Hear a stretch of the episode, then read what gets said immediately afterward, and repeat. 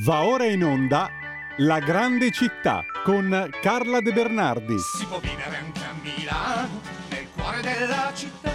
C'è tanta gente in giro per le strade, c'è tanta elettricità, sia tutto portata di mano. Non si scappa dalla realtà. Non si scappa dalla realtà e non si fa neanche il ponte qui, il ponte lo lasciamo ad altri, peraltro domani però ci sarà festività piena e quindi solo repliche anche per la nostra radio. Intanto io do il benvenuto, il buongiorno, uh, ponte o non ponte, non si ponteggia niente qua, uh, a Carla De Bernardi che già vedo in collegamento con noi. Buongiorno Carla. Buongiorno Giulio.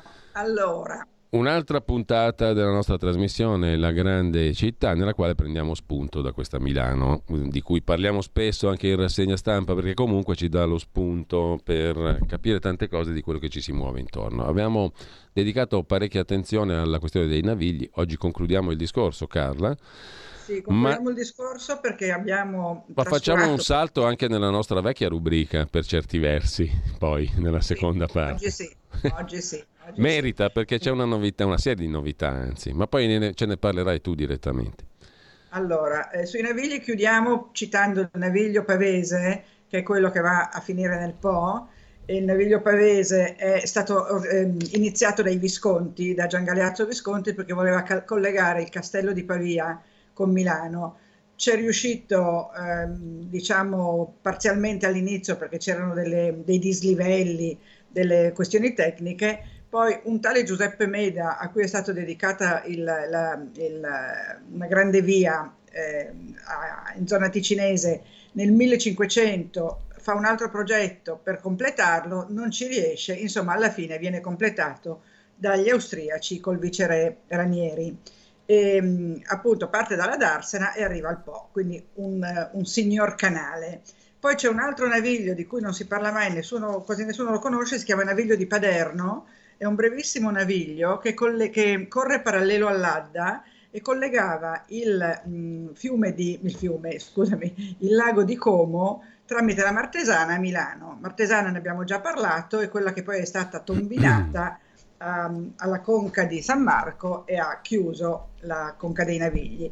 Questo naviglio di Paderno l'ha voluto Maria Teresa d'Austria, è cortissimo ma c'è un dislivello di 20 metri e anche qui hanno dovuto fare delle conche, molte conche, 6 per l'esattezza in 30 km per equiparare i dislivelli. Io direi che con questo abbiamo finito la storia dei nostri navigli, eh, sempre con la speranza che un giorno vengano riaperti perché abbiamo a lungo indagato sul perché andrebbero riaperti, su, sulle motivazioni che suggerirebbero di riaprirli, per meglio dire. Per il momento ci Detto si può andare questo, in bicicletta però e a correre. C'è un sacco di Scusami. gente che per il momento dico ci si va in bicicletta su quelli attuali. Sì, e, quelli e attuali correre, sono allora il naviglio pavese mm. e il naviglio grande sono aperti e a Milano partono tutti e due dalla Darsena. Se vedi una foto aerea li vedi sì. che fanno una V eh, va riaperto la cerchia interna, i famosi 8 km dalla conca di San Marco alla Darsena. Ecco. Eh sì. E con questo direi appunto che abbiamo dato tutto lo spazio che abbiamo potuto ai navigli e oggi invece parliamo del fatto che ogni anno il eh, comune, un eh, comitato per le onorificenze del Famedio, sceglie delle personalità che vengono iscritte sulle pareti del Famedio. Cos'è il Famedio? L'abbiamo già parlato tanto mm. nel corso delle puntate sul monumentale, però magari non tutti quelli che ci ascoltano lo sanno. Il Famedio è quella meravigliosa costruzione eclettica molto grande che sembra un, tra, a metà tra una chiesa e un palazzo rinascimentale che si trova in, in fondo a Viale Ceresio, che è il principale edificio del cimitero monumentale di Milano. All'interno sono sepolte parecchie persone, un'ottantina circa, e poi sono scritte sulle pareti, incise sulle pareti, circa 300 persone, forse qualcuna di più, che hanno reso grande Milano, che sono considerati proprio gli ehm, illustri, benemeriti e distinti nella storia patria. Quindi se sei illustre perché sei un artista, un architetto, un poeta, un musicista, se sei benemerito perché hai fatto qualcosa di buono per Milano, se sei... Ehm, ti sei distinto nella storia patria, quindi hai fatto qualcosa di importante per l'Italia, ecco che vieni iscritto nel Famedio. Eh, questo a partire dalla fine dell'Ottocento e mh, si è creata proprio un comitato per le onoranze del Famedio che è presieduto dal ehm, presidente del Consiglio Comunale di Milano, a cui arrivano delle richieste di iscrivere delle personalità, oppure sono proprio i consiglieri comunali che in base un po' a un cencelli, cioè se, le, se li dividono un po' in mm. base alla loro forza, eh, decidono chi deve essere iscritto nel Famedio. Considera che un tempo dovevano passare dieci anni dalla morte per essere iscritti e sepolti, addirittura sepolti, che è la massima onorificenza, perché bisognava un pochino vedere se le persone avevano effettivamente mm. tutti i meriti che sembravano. Fare l'istruttoria, no? diciamo. Mm. È sempre buono, bravo e bello, poi scopri che magari picchiava la moglie, adesso sto inventando. Eh, però invece da parecchi anni è invalso l'uso di iscrivere nel Famedio praticamente quelli morti nel, subito l'anno precedente quindi se si vuole finire nel famedio bisogna muoversi. Beh, bisogna, bisogna, andare incontro ai tempi, no? è, è, tutto veloce oggi, è tutto rapido, sì, tutto social, esatto. per cui bisogna velocizzare anche... Esatto, per no? cui devi eh, eh, appunto rapidamente morire entro l'estate così a settembre vieni iscritto nel famedio.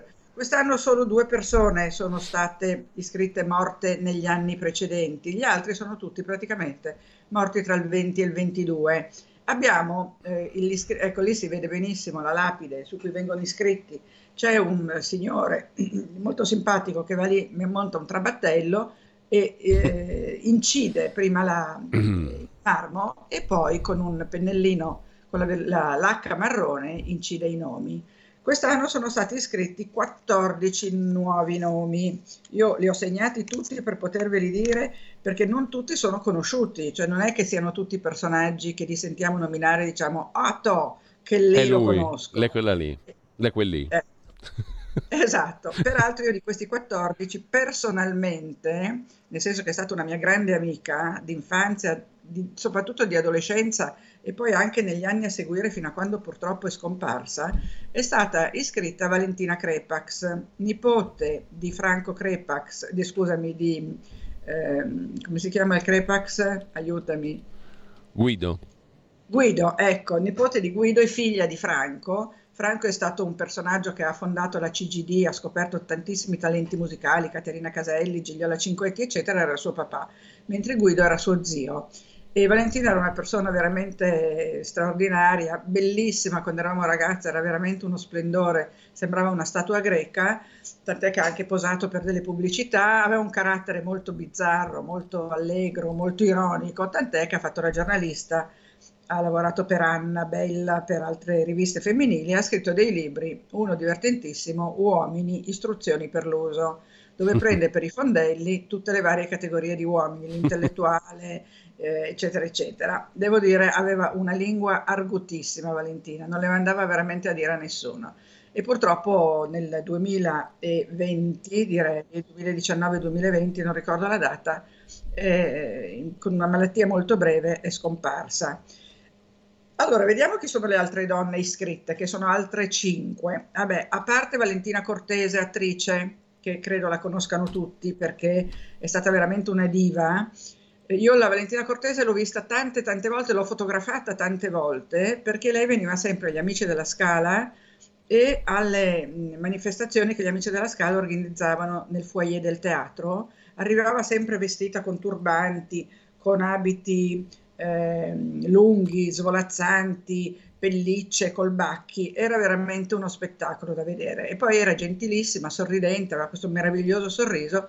Lei aveva fatto anche una carriera a Hollywood, ma poi era tornata in Italia e ehm, ha avuto una vita sentimentale molto movimentata, prima Victor De Sabata, direttore d'orchestra, poi eh, Strehler, con cui è stata tanti anni, poi aveva avuto un figlio, poverina, che è morto, Jackie Bazart, che è stato il grande dolore della sua vita, dopodiché praticamente si è ritirata a vita privata ed è morta piuttosto anziana, perché è morta nel 23, 23 scusami, nel 22 ed aveva, ehm, era nata nel 19. Le altre persone italiane, eh, italiane, le altre donne milanesi iscritte nel Famedio sono meno note. Io per esempio ho dovuto andarmi a vedere chi erano sì, tu hai, qui hai inquadrato Carla Fracci perché l'anno scorso Carla Fracci è stata inserita nel salone del Famedio tra le sepolture unica donna su eh, otto, sette uomini, tra cui Manzoni e poi la eh, Carla Fracci, primissima donna nel Salone del Famiglio.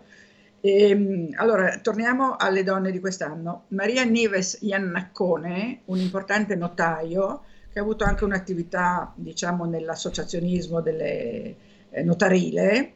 Io non l'avevo mai sentito nominare, eh, certamente un mio demerito. Più nota di lei, Fernanda, Nanda Vigo, una designer il cui nome per esteso era Fernanda Enrica Leonia Vigo, con mm. questo nome viene iscritta, è stata una artista oltre che una designer e un architetto, ha lavorato molto con Gio Ponti, Lucio Fontana, Nanda Vigo è sicuramente un punto di riferimento nel, nel, nel campo arte, architettura, design. Miranda Rossi era una partigiana e forse più famoso di lei, ma alla pari diciamo, era il suo compagno di partigiano e compagno nella vita che si chiamava Libero Traversa, detto Aiace. Quindi la Miranda Rossi era nata nel 36, no, aspetta, era nata nel 28 ed è morta nel 2022. Poi abbiamo la Luisa Pronzato, che era una giornalista del Corriere che tutti ricordano al Corriere perché lei era mh, una persona che aveva la capacità di connettere e unire le persone, aveva una fortissima comunicativa ed è stata la fondatrice del Tempo delle Donne, che è una rassegna annuale del Corriere, e del blog, ehm, blog ehm, La ventisettesima ora. Sì. Insomma, era, era molto amata, amatissima al Corriere e quindi eh, le abbiamo dette tutte le donne e passiamo ai maschietti che cominciano con Leonardo del Vecchio, che credo che non abbia bisogno certo. di presentazioni. Forse non tutti sanno che lui era un martinit, quindi era stato mandato all'orfanotrofio e ehm, dall'orfanotrofio dei Martinit eh, nel 2022 la rivista Forbes ha, detto, ha dichiarato che aveva un patrimonio di 27,3 milioni di dollari quindi diciamo secondo uomo più ricco d'Italia e 52esimo del mondo. Quindi diciamo che dall'orfanotrofio all'essere il secondo uomo più ricco di, d'Italia, di strada il signor Del Vecchio ne ha fatta parecchia, con la sua fabbrica di eh, occhiali, la Luxottica per l'appunto. Sì. Eh, ha lasciato questo patrimonio alla moglie, alla se- eh, seconda moglie e ai sei figli, e, e quindi si sono visti recapitare un bel malloppo. Poi abbiamo Ennio Doris, sappiamo tutti che Doris è stato un grande amico di Berlusconi.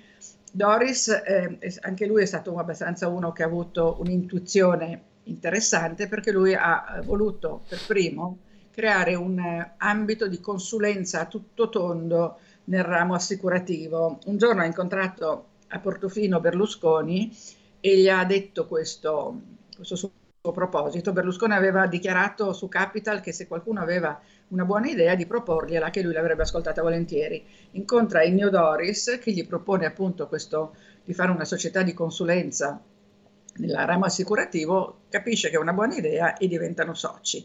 E da lì deriverà pure la banca Mediolanum, no? Che eh sì. Carla, lo sai che io ti devo ricordare che sono già le 9.30. Eh, va bene, e allora nomino solo gli altri senza stare a raccontare. No, poi c'è anche, un, c'è anche, un, escluso, c'è stato un, eh. qualche, qualche, polemicuccia su un escluso eccellente, no? Sì, esattamente, sul fratello di Ignazio La Russa, giusto? Eh, esatto, Vincenzo La Russa.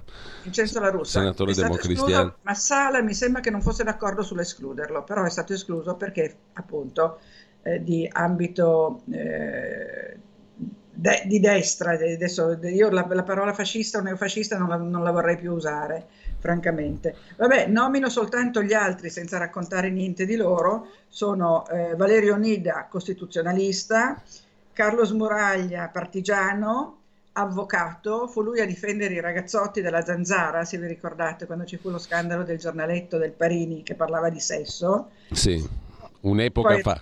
Eh, un'era Scusami. fa, un'era geologica fa, diciamo così, quasi. No? Poi lui è stato anche, eh, come si dice, eh, difensore del processo Pinelli e nei morti del 1960 di Reggio Emilia. Riccardo Terzi, sindacalista, segretario del PC milanese, poi lui non era d'accordo con Berlinguer e il compromesso storico e se ne va, sbatte la porta. Salvatore Vecca, filosofo, Alessandro Mendini, autore della famosa poltrona Proust, diciamo, uno dei fondatori del, del, eh, del post, dell'architettura e del design postmoderni, un genio, veramente un genio Mendini, e Franco Quadri, critico teatrale, fondatore della rivista Ubu o Ubu e del patologo e del, del patalogo, scusami, e appunto della casa editrice Ubu Libri.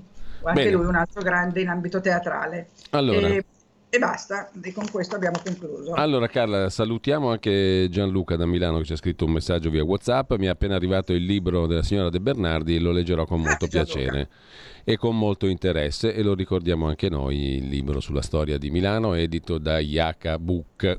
Esatto. Grazie. E quindi domani, no, dopodomani io andrò alla cerimonia della iscrizione nel Famedio perché ogni anno c'è una grande cerimonia col sindaco e tutte le autorità e come presidente degli Amici del Monumentale ho l'onore di essere invitata. Bene, grazie mille. Allora, Carla De Bernardi, eh, ci diamo appuntamento lunedì prossimo per quanto lunedì prossimo e cambiamo completamente argomento. E cambieremo argomento. Okay. Grazie ancora Carla. Ciao, ciao Giulio. Buona ciao mattina, buona Buon settimana. Perché c'è un altro weekend eh, sì. weekend. e adesso vi lasciamo in compagnia di Alessandro Panza tra pochissimo con Orizzonti Verticali. Buona mattinata a tutti, buon ascolto.